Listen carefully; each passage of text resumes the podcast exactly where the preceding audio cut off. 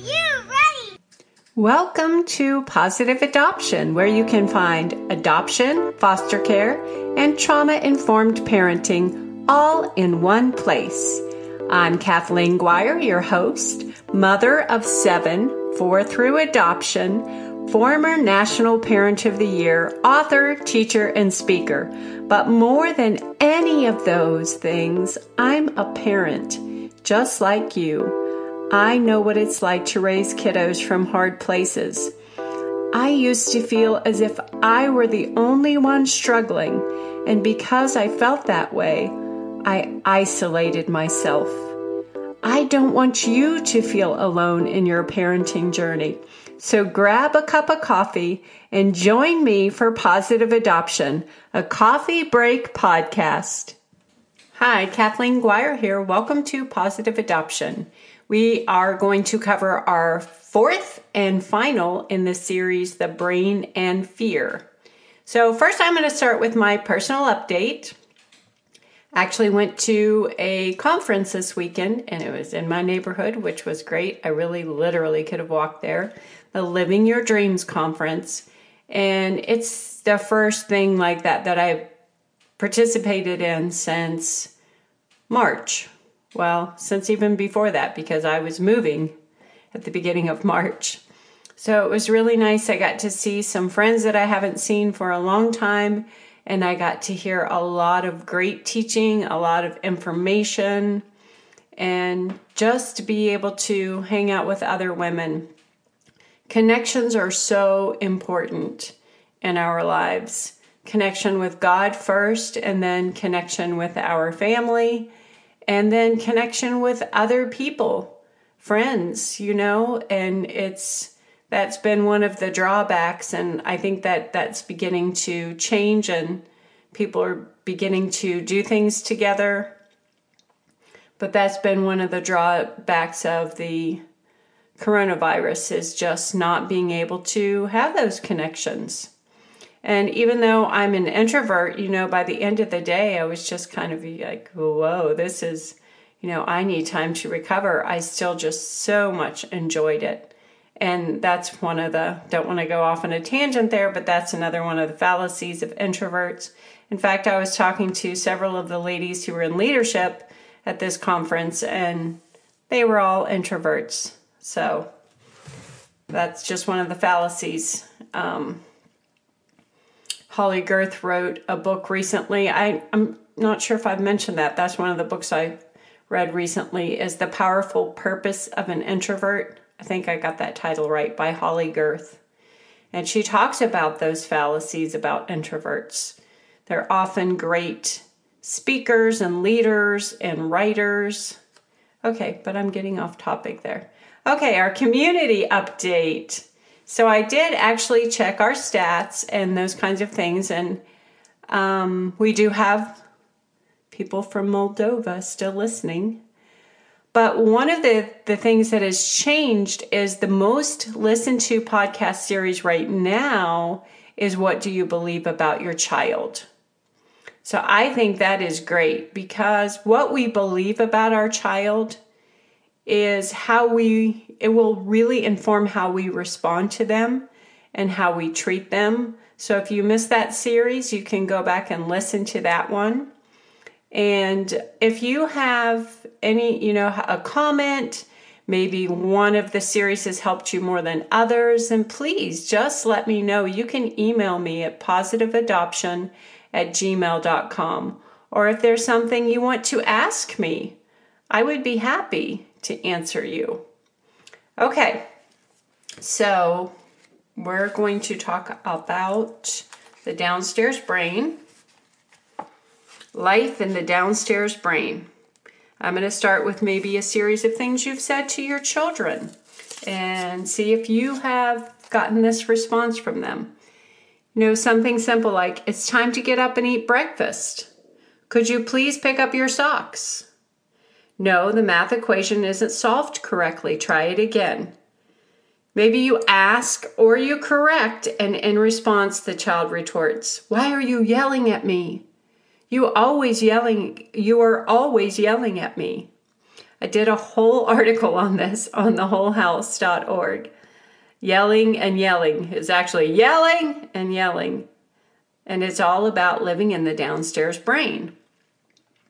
So, so maybe you're talking to them in a normal tone or even a nice, sweet, sappy tone, and you get that response. Or that's stupid. So, what's happening is these kids are filtering what you're saying differently than the rest of us are. They are operating in their downstairs brain, which means they may be seeing things through the lens of hypervigilance. They're in survival mode. Noises sound louder. The amygdala, which resides in the downstairs brain, is hard at work looking for danger. Its switch gets stuck in the on position, leaving the child in a constant adrenaline fueled state of fight or flight or freeze. And the connected child has this to say about it chronic fear is like a schoolyard bully that scares children into behaving poorly. So maybe the behavior that you're seeing is because of fear. Pushing them around, bullying them. Think about when you feel fear. Can you respond logically? Can you think through something with your executive function? I know I can't. I struggle with that. So, here's just something to remember. Even if the, ch- the children or child is not in any actual danger, the child does not feel safe. And in some ways, Felt safety is more important than genuine safety. When a child feels safe, the primitive downstairs brain lets its guard down and allows other portions of the brain to operate. Higher learning can occur when a child feels safe. He can understand reason, logic, and choices. When children come from traumatic beginnings, their primitive brain remains the driver until the child feels safe. And I can remember just being so, you know, puzzled, perplexed at why my children were responding to things the way that they were. I'm thinking, okay, maybe you think this yourself, you know. They're in a house with food, they have a bed, they have toys to play with. Why are they still melting down and hiding under the bed? Or why are they responding to regular, normal, happy things with fear or anger? A lot of times it comes out as anger, and we're trying to figure out where that anger is coming from. And for some of these kids who have had trauma, anger is their baseline. It's the way that they protected themselves, and that's the way that they still are living. And you know, you can look around you in the world and you can see a lot of people who have a baseline of anger.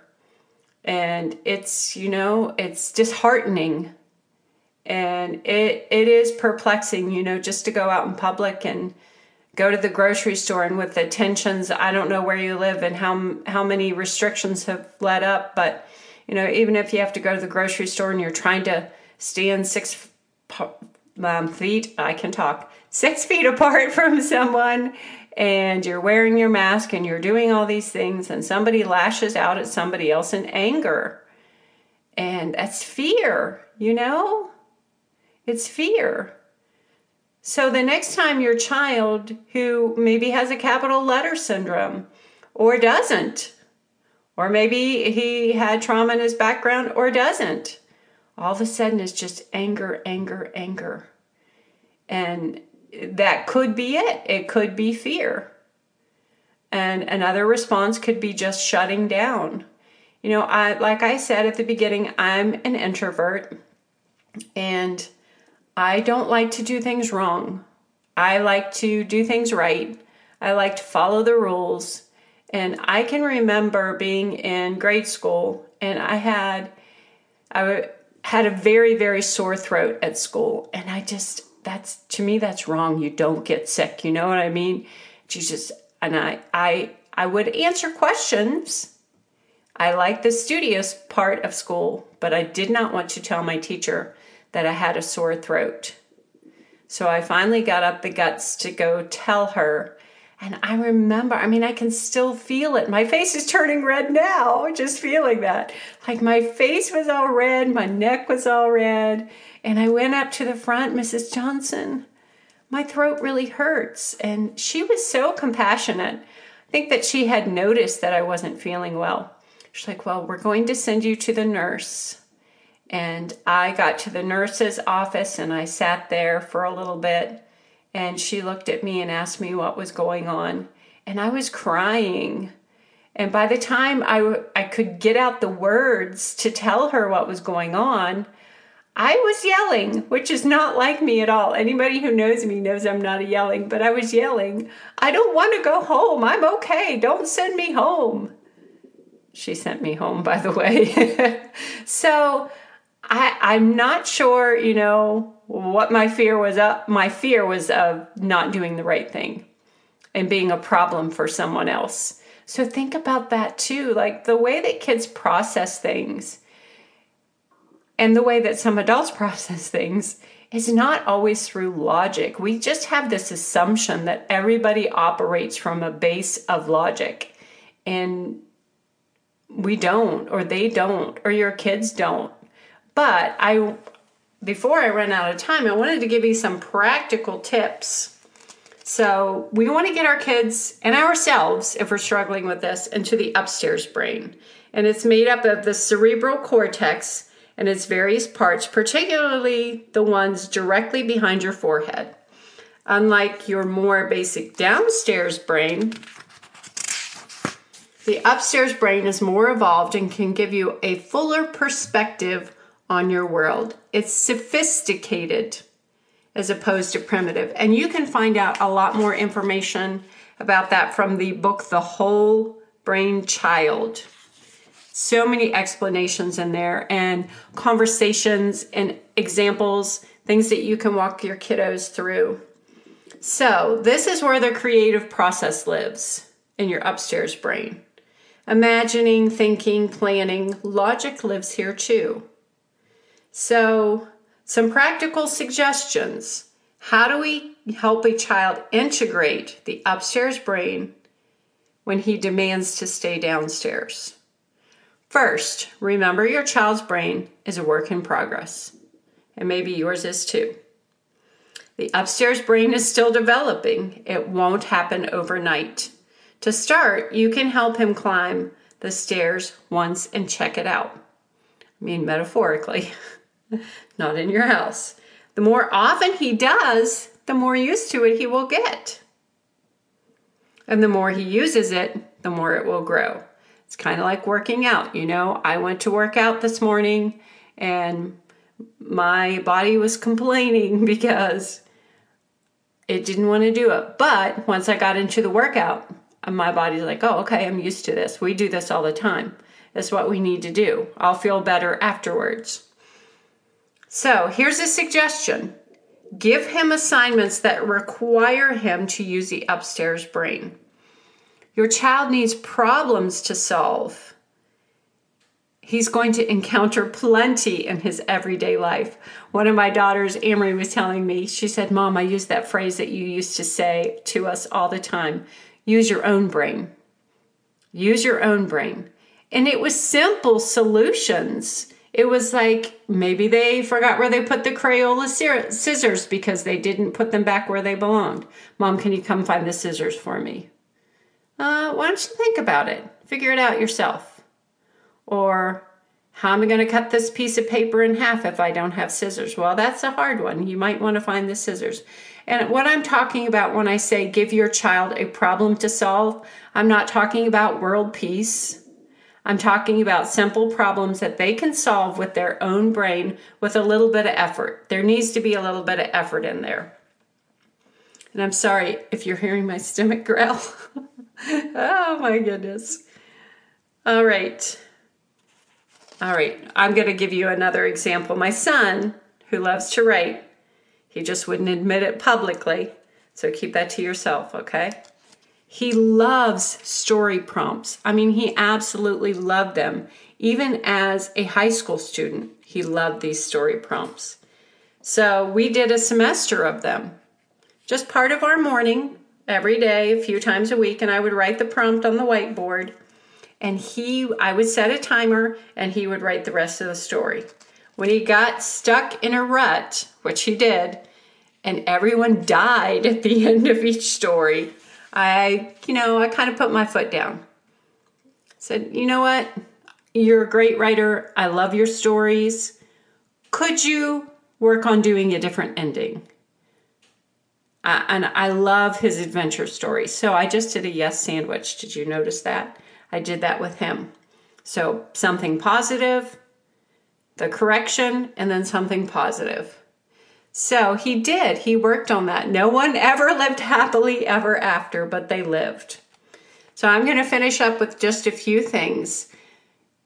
Kids have so little time to be creative anymore. They have soccer practice. That doesn't replace the need for creative play.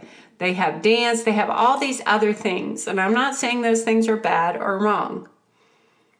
But here are some things that you can do. Give your children free time to play. Give them things to do, like here's some Legos, here's some paper, here's some Play Doh, here's some crayons, here's an art kit, here's some paint. Here are some things that you can do. And then ask them questions. How did you build that? Tell me about it. How do you think you can solve that problem? What could you do differently?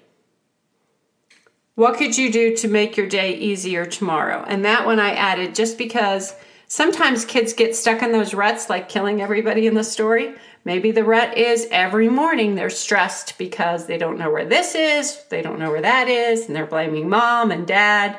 They can't get it all together.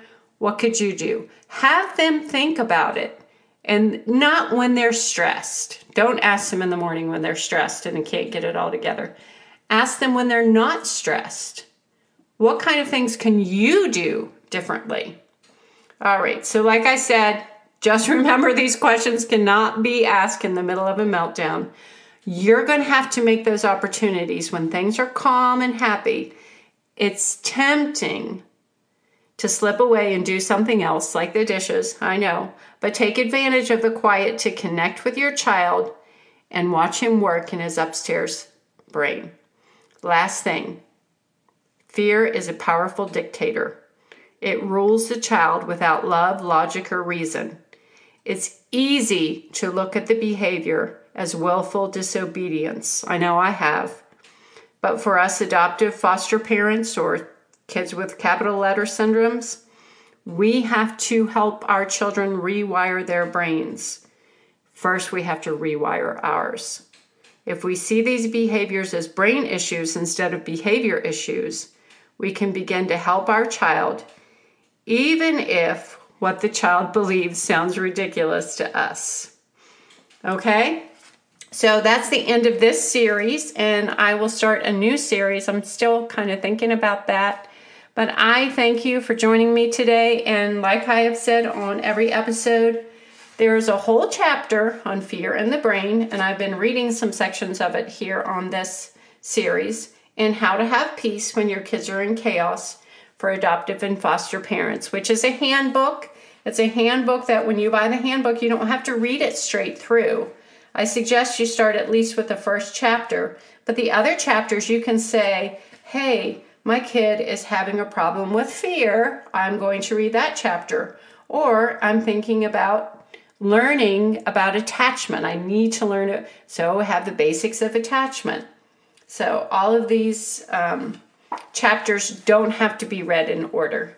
And I went way over my time limit, so I am sorry, and I will see you next week. Bye. Thanks for listening to Positive Adoption. Make sure you subscribe on thewholehouse.org to receive your gift of five things, a tiny handbook for foster and adoptive families, and receive a monthly newsletter plus updates when new books or courses are released. Please subscribe to the podcast on iTunes, Podomatic, Spotify, or YouTube and leave a review so others can find positive adoption and know the value of the show. You're welcome to send an email to me at positiveadoption at gmail.com and follow me on social media. You can find me on Facebook and Instagram at The Whole House and Twitter at Kath Guire. Thanks for listening to the show.